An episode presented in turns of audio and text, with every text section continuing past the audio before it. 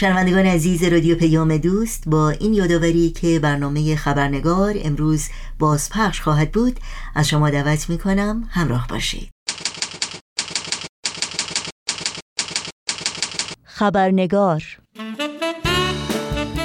اما تعلیم و تربیت یکی از اساسی ترین تعالیم آین بهایی است که پیشرفت و ترقی فردی و جمعی جوامع انسانی رو منوط به تحقق اون می‌دونه. اصل مهمی که حضرت عبدالبها جانشین حضرت بهاءالله و مفسر و مبین آثار آین بهایی نیز در مکاتیب و سخنرانی های خودشون بر اهمیت و ضرورت آن بسیار تاکید کردند و تلاش های جامعه جهانی بهایی رو در این زمینه تشویق و هدایت می کردند و تحت همین هدایت ها و رهنمون ها در اواخر قرن 19 هم یعنی بیش از یکصد سال پیش بهایان ایران در این راستا گام های تازه و بلندی برداشتند و مدارس متعددی رو در سراسر ایران برای تحصیل و آموزش دختران و پسران تأسیس کردند که در نوع خود بی نظیر بودند. نوشین آگاهی هستم خوش آمد میگم و خبرنگار این چهار شنبه رو تقدیم می‌کنم. در مورد اهمیت تعلیم و تربیت در آین بهایی خصوص از منظر حضرت عبدالبها گفتگویی داریم با خانم دکتر فرشته بتل روانشناس بالینی روانشناس عمومی اجتماعی و تعلیم و تربیت که بیش از دو دهه سابقه مشاوره خانواده و تدریس در دانشگاه های آمریکا را دارند. پس با ما همراه بمونید. تا لحظاتی دیگر به خانم دکتر فرشته بتل خوش آمد میگیم. و گفتگوی امروز رو آغاز می‌کنیم.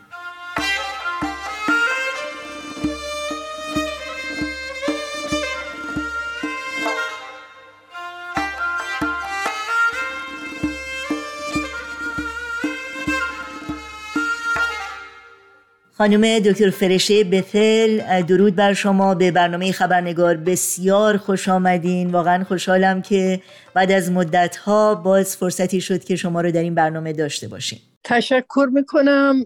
درود بر شنوندگان عزیز و محترم. در خدمتتون هستم. خیلی ممنون. خب خانم دکتر بتل ما امروز در مورد تعلیم و تربیت صحبت می کنیم و همطور که می‌دونید حضرت عبدالبها واقعا باید گفت پرچمدار تعلیم و تربیت نه تنها برای پیروان آین بهایی بلکه برای همه افراد جامعه بودن. بنابراین اجازه بدیم با این پرسش آغاز بکنیم که تعلیم و تربیت از دیدگاه آین بهایی چیست و اینکه روند دستیابی به تعلیم و تربیت باید چگونه باشه. بله بسیار سوال مهمی است. تعلیم و تربیت از دیدگاه باهایی در واقع یک وسیله بسیار مهم و اساسی هست و اون برای بروز دادن استعدادهای نهفته انسانها و به عرصه ظهور رساندن آنها در عالم شهود یعنی عالمی که ما توش زندگی می‌کنیم هست. این مبنی بر مضمون یک بیانی است از حضرت بهاءالله که انسان را به عنوان یک معدن پر از احجار کریمه معرفی می‌کنند. به زبان ساده تر بگیم احجار کریمه به معنی جواهر بسیار زیاد و قیمتی. در واقع انسان یک معدنی است که بالقوه کلی صفات داره ولی اونها رو موقعی به عرصه ظهور در میاره که فرصت داشته باشه و از طریق تعلیم و تربیت اونها رو عرصه ظهور در میاره. در معدن هم شما می‌دونید که وقتی کسی بخواد بره و کشف این معادن رو بکنه باید زحمت زیادی بکشه. همینطور ما که این معدن جواهر صفات ذاتی رو داریم و اینها رو باید از طریق تعلیم و تربیت به عرصه ظهور در بیاریم. کار چندان آسانی نیست بلکه کار بسیار مشکلی هست. در واقع تعلیم و تربیت از دیدگاه باهایی باعث میشه که هم بشر خودش منفعت ببره بهره ببره و هم جامعه سودمند بشه. و تعلیم و تربیت در آثار باهایی یک امر داوطلبانه و یا اختیاری نیست که من اختیار کنم بچم رو بذارم مدرسه یا نه یا بارش بیارم با تعالیمی که ذکر شده به این شکل نیست بلکه در واقع اجباری هست و هر مادر و پدری باید دنبال تربیت و تعلیم بچهش باشه. تعلیم و تربیت در یک سطح به معنی انتقال مفاهیم و در سطح دیگر محیط رو طوری تنظیم کردن هست که بچه از طریق تماس یا interaction با اون محیط اثر متقابل داشته باشه روش و پله به پله چیزهای جدیدتری یاد بگیره. در ضمن مرحله اول تعلیم که بعد می‌تونیم اون رو به مراحل دیگه برسونیم انتقال مفاهیم معنوی یعنی چیزی که معنا داشته باشه هست.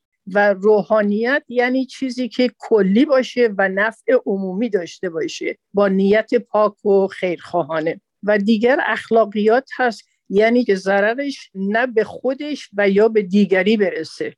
تربیت در واقع ترینینگ هست که جنبه بیشتر اپلیکیشن و یا عمل پیدا کردن هست و مهارت ها رو کسب کردن. یعنی در واقع تئوری به عرصه اجرا در میاد. ممنونم. پرسش بعدی من در مورد جایگاه تعلیم و تربیت.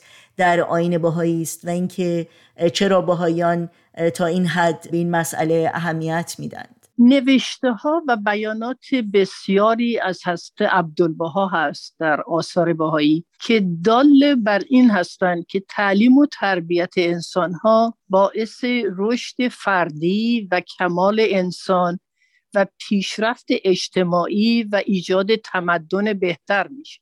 و عدم اونها هم باعث جهل و نادانی است. بنابراین در آیین باهایی تعلیم و تربیت بسیار حائز اهمیت هست. تعلیم و تربیت حق اولیه و اساسی هر بچه هست و وظیفه اولیه والدین تعلیم و تربیت فرزندانشون هست.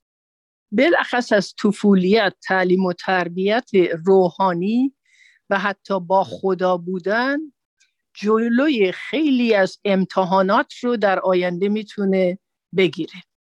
به قدری که از عبدالبا میفرمایید اگر والدین این مضمون بیان مبارک هست اگر والدین در ارتباط به تعلیم و تربیت فرزندانشان احساس مسئولیت نکنن خیلی مشکل براشون ایجاد می‌تونه بشه. بالاخص که اینها در واقع برای تعلیم و تربیت فرزندشون نسبت به خداوند مسئولند. وظیفه پدر و مادر این هست که نهایت درجه سعی خودش رو نسبت به تربیت دختر و پسر بنمایند اولا اتفاقا اسم دختر رو آوردن. در دامن علوم و هنرها آنها را بپرورانند. اگر آنها در اجرای این امر مهم کوتاهی بورزن یعنی پدر مادر در نزد خداوند مسئول و می توانند مورد تنبیه الهی قرار گیرند. تا این اندازه موضوع مهم هست.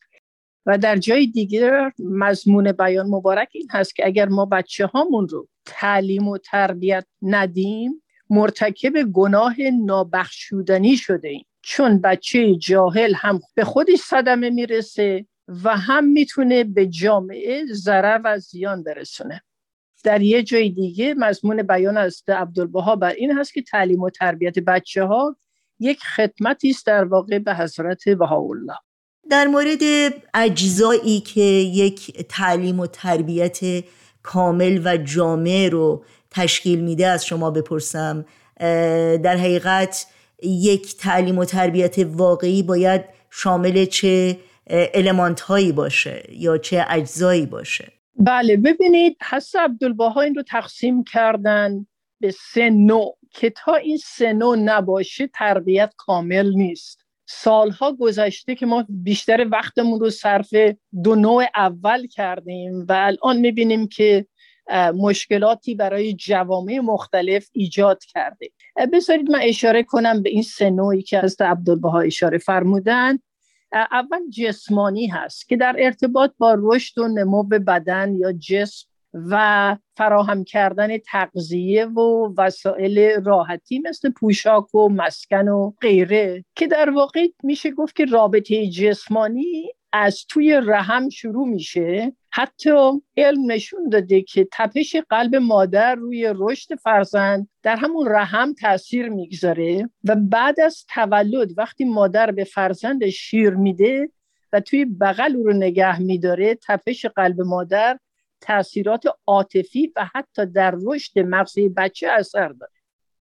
بله. بنابراین خیلی موضوع جسمانی هم خیلی مهمه چون بچه وقتی وارد میشه با جسم وارد میشه بعد قسمت دوم یا جزء دوم تعلیم انسانی ایشون ذکر میفرمن هست که مادی هست فرهنگی هست علم و دانش و کسب بینش هست تمدن و پیشرفت انسان و جامعه مثل تشکیل دولت نظم اداری کارهای آمول منفعه تجارت هنر و کارهای هنری علوم و اختراعات چشمگیر و کشف وسایل جدید و تشکیلات مجهز همه اینا شامل اون قسمت تربیت یا تعلیم انسانی میشه و که همه اینها خیلی مهم هست و هرچی ما علم و دانشمون رو بیشتر بکنیم در این قسمت ها بهتر می‌تونیم موفق بشیم. و یه چیزی که معمولا در سطح دنیا می‌تونیم بگیم یه مقدار زیادی فاقدش هست. اون قسمت سومی هست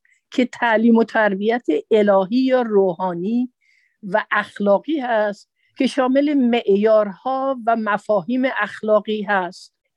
پایه و اساسش رو مادر و پدر می‌تونن بگذارن از طریق رفتار، گفتار و کردار خودشون به فرزند روش صحیح و سالمانه رو انتقال بدن و اینکه چه نوع مدلی هستن برای بچه خیلی مهم هست. چون پدر مادر نمی‌تونن خودشون یه جور دیگه عمل کنن و انتظار داشته باشن بچه یه جور دیگه از آب در بیاد به قولی معروف. من نمی‌تونم دروغگو باشم و از بچم بخوام که راستگو باشه. پس بنابراین مدل خوب بودن خیلی مهمه. رو فرزند خیلی تاثیر می‌ذاره. و دیگه هدف تکامل روحانی و معنوی این هست که پایه و اساس این معمولا روی تعالیم دین گذاشته بشه که انسان یک انسان کاملتری از طریق تکامل روح و جسم و عقل و عاطفه در واقع از کار در بیاد یعنی یک تعادلی باید باشه بین اون جسم و عقل و روحانیت. روحانیت به معنی کلی فکر کردن خیرخواهی دیگران و معمولا مبدع و منشه صحیحش هم از تعالیم حق هست که توسط پیامبران در ادوار مختلف به وجود به شرطی که ما به اصل اونها پی ببریم و نه اینکه دیگری چی بهمون به میگه باید انجام بدیم. ممنونم از شما. در مورد تفاوت تعلیم و تربیت با یادگیری از شما بپرسم اگر ممکنه در این مورد توضیحاتی رو برای شنوندگانمون بفرمایید. بله این سوال بسیار خوبی است.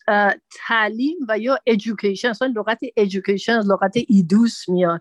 به معنی to draw out. یعنی از شخص اون چیزی که داره اون استعدادهای بالقوه که داره اونها رو به عرصه ظهور در آوردن. بنابراین تعلیم یک پروسه و یا جریان سیستماتیک.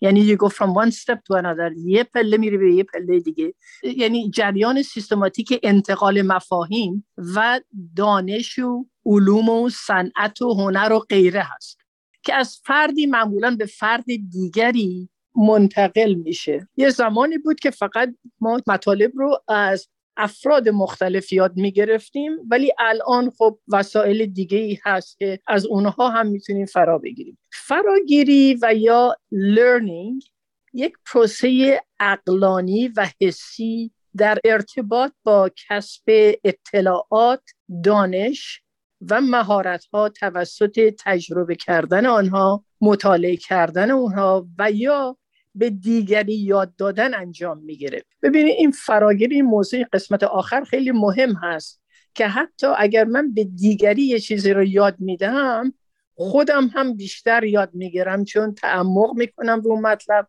تفکر می‌کنم و فراگیری بیشتری انجام میشه. پس بود معلم بودن خیلی می‌تونه ارزش های متقابل داشته باشه. هم به شاگرد و هم به خود معلم. بالاخص معلمی که بعد صحبت هایی که می‌کنه یه مقدار تو فکر فرو میره و اونها رو بست میده و وسیتر می‌کنه و غیره. یک عامل مهم فراگیری فرصتی است برای به عرص ظهور درآوردن استعدادهای نهفته. اینجاست که احجار کریمه از بالقوه بالفعل منتقل میشه. یعنی از زمینه و استعداد هایی که ذاتا در انسان وجود داره در عمل نمایان میشه. مثلا اگر فردی استعداد نهفته موسیقی و یا پیانو رو داره از طریق معلم و مشوق صحیح و پشتکاری خودش و داشتن وسیله یک پیانو می‌تونه یک پیانیست خوبی بشه. بنابراین هم وسیله باید باشه و هم خود شخص موتیویشن داشته باشه اون قوای تحرک و اشتیاق داشته و پشت کار داشته باشه. دنبال یک کاری و در ضمن مربی خوب خیلی می‌تونه کمک بکنه که بالاخص هم با اطلاع باشه و هم بدون چریختی انتقال مفاهیم کنه و هم مشوق خوبی باشه. آخرین پرسش من در مورد تاثیر تعلیم و تربیت بر روی خود فرد و بر روی جامعه هست از دیدگاه حضرت عبدالبها. ببینید اگر هر سه این اجزایی که بهش اشاره شد اولیش مادی یا جسمانی بعد دومی انسانی و سومی تعلیم و تربیت الهی یا اخلاقی که منبع و منشه اونها معمولا پیامبران بودن. به شرط که البته همه اینها رو درست بفهمیم و چجور در قسمت های مختلف زندگی بتونیم اجرا کنیم. اگر هر سه این اجزای تعلیم و تربیت به نحوی احسن اجرا بشن احتمال تکامل انسان شدن و انسان بودن خیلی بیشتر هست. بالاخص اگر این تعلیم و تربیت از بچگی و از کودکی شروع بشه. یه بیانی هست از هست عبدالبها که فرمان education starts with the milk. که تعلیم و تربیت با شیری است که مادر به فرزند میده و چقدر هم الان در علم این موضوع تشویق شده و نتیجهش هم در جامعه منعکس میشه. به طبیعه هرچی انسانهای بهتری ما داشته باشیم احتمال اینکه اون جامعه هم بهتر باشه غمخوار و دلسوز و مهربان باشه افراد انسان دوست باشن بیشتر هست. اینجاست که ما باید بیدار بشیم و پی ببریم به مشکلاتی که تنها توسط تعلیم و تربیت مادی ایجاد شده و یک بیانی هم هست از حضرت ولی امرالله درباره academic life میفرمایند یعنی زندگی اکادمی زندگی که ما میریم تو دبیرستان دانشگاه و غیره انجام میدیم میفرمان academic life has its own fashions and fads today is a materialistic view of life and world soon it will become deeply religious and spiritual زمانی که هستی ولی امرولا این رو نوشتن 1932 بود خب علم داشت خیلی پیشرفت می‌کرد دانشگاه های زیادی داشتیم. یه چیزایی بود که یه دفعه مد شده بود در عالم علم و جنبه خیلی ماتریالیست داشت. یعنی شما موقعی پیشرفت کردید و یا ساکسسفول بودید. که بیشتر حقوق می‌گرفتید خونه بزرگتر داشتید یا در کنفرانس ها می‌رفتید صحبت می‌کردید ناطق خیلی خوبی همش جنبه ظاهری داشت و هست ولی امروله در واقع دارن اشاره می‌کنن که اشکالی نداره مگر اینکه با روحانیت و راستگویی و خیرخواهی انسان ها و وجدان پاک اینا توأم باشه. مضمون این بیان به فارسی اینطور که من می‌فهمم من به زودی مردم گرایش خواهند پیدا کرد به روحانیت و اون کشش در واقع بیشتر به اینها بالانس خواهد داد. توازنی بین علم روحانیت و معنویت وجود خواهد داشت. نه اینکه فقط پیشرفت ما از دیدگاه مادی سبک سنگین بشه بلکه همه اینها با هم توازن داشته باشه. چه علم باشه چه جسم باشه چه روح انسان چه راستگویی که پایه و اساس جمعی صفات انسانی است. خیلی خیلی ممنون خانم دکتر فرشته بثل از وقتتون و از صحبت خوبی که با ما داشتید. واقعا فرصت خوبی بود برای یادگیری و تعمل. ازتون بی نهایت سپاسگزارم. موضوع بسیار مهم و گسترده هست که مطمئنم در برنامه های آینده هم به اون خواهیم پرداخت. لطف دارید. خیلی متشکرم.